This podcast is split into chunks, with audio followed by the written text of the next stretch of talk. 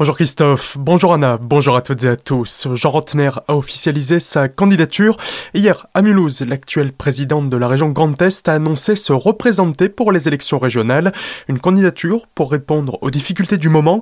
Jean Rotner compte faire campagne sur quatre thèmes. La sécurité, avec une aide financière allouée aux communes pour des effectifs de police municipale supplémentaires, ainsi que dans les TER. Au niveau santé, le président sortant entend former 2000 infirmiers, autant d'aides-soignants et autant d'auxiliaires de vie. Milite également pour qu'un service public régional de l'emploi voit le jour. Enfin, il n'oublie pas l'environnement, lui qui se définit comme un écologiste du développement et non de la récession, souhaiterait planter 1000 km de haies tout en voulant que deux lycées par département proposent des formations dans le domaine environnemental pour les métiers de demain. Une annonce de candidature qui n'a pas été réalisée sans lancer quelques pics à Brigitte Klinkert, ministre déléguée en charge de l'insertion, qui sera en face de Jean Rotner pour ces régionales soutenues par le gouvernement en place.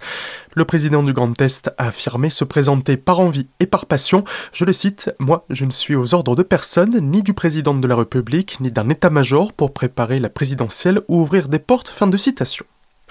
Brigitte Klinkert, qui, justement, présentait hier ses têtes de liste pour ces élections régionales, la colmarienne a choisi Christophe Chosereau, maire de Mexéville, en Meurthe-et-Moselle, comme directeur de campagne. Stéphanie Poirier des Vosges, Jean-Luc Duré de la Meuse et Isabelle Roche de Moselle complètent l'équipe. La candidate est résignée, elle s'engage dans cette élection pour la gagner et battre le Rassemblement national. En revanche, elle a promis qu'elle se rangerait en cas de mauvais résultats. Si elle devait arriver derrière la liste de Jean Rotner, elle et son équipe prendront leurs responsabilités. Rien de pour le moment, alors qu'un nouveau sondage réalisé avant la candidature de Brigitte Klinkert montre que la liste du président sortait a perdu 10 points par rapport à une précédente étude. Élection toujours, mais départementale cette fois-ci à Colmar. Frédéric Hilbert, adjoint au maire en charge des mobilités douces, s'engage dans la course avec la conseillère municipale colmarienne Véronique Matlinger.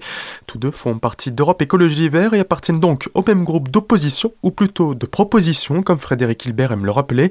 Lui qui se présente à presque chaque scrutin depuis près de 20 ans ne déroge donc pas à son habitude. Une manière pour lui d'influer le débat, que ce soit durant la campagne ou, le cas échéant, une fois élu. On reste à Colmar, où le centre de vaccination monte en puissance. Le rythme de croisière est désormais atteint avec 120 vaccinations par heure, soit une toutes les 30 secondes.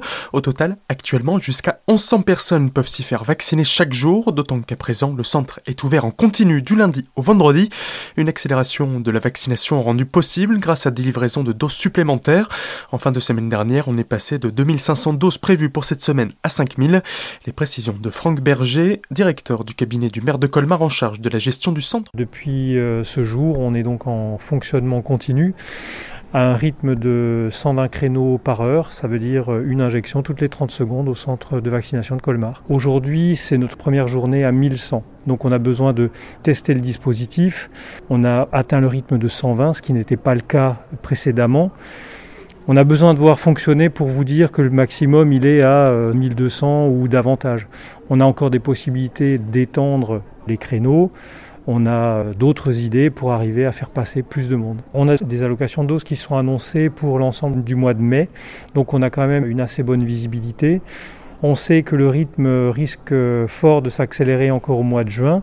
C'est ce qu'on attend depuis l'ouverture du centre de vaccination. Donc euh, oui, on est ravi d'être présent et actif euh, dans la lutte contre la pandémie. Depuis son ouverture, le 18 janvier dernier, 34 000 injections ont été réalisées au parc des expositions de Colmar. Rien que pour le mois de mai, au moins 20 000 personnes supplémentaires devraient recevoir au moins une dose. Par ailleurs, ce centre est le premier en France à avoir ouvert des créneaux de réservation pour les assesseurs qui seront présents dans les bureaux de vote lors des scrutins départementaux et régionaux prévus fin juin.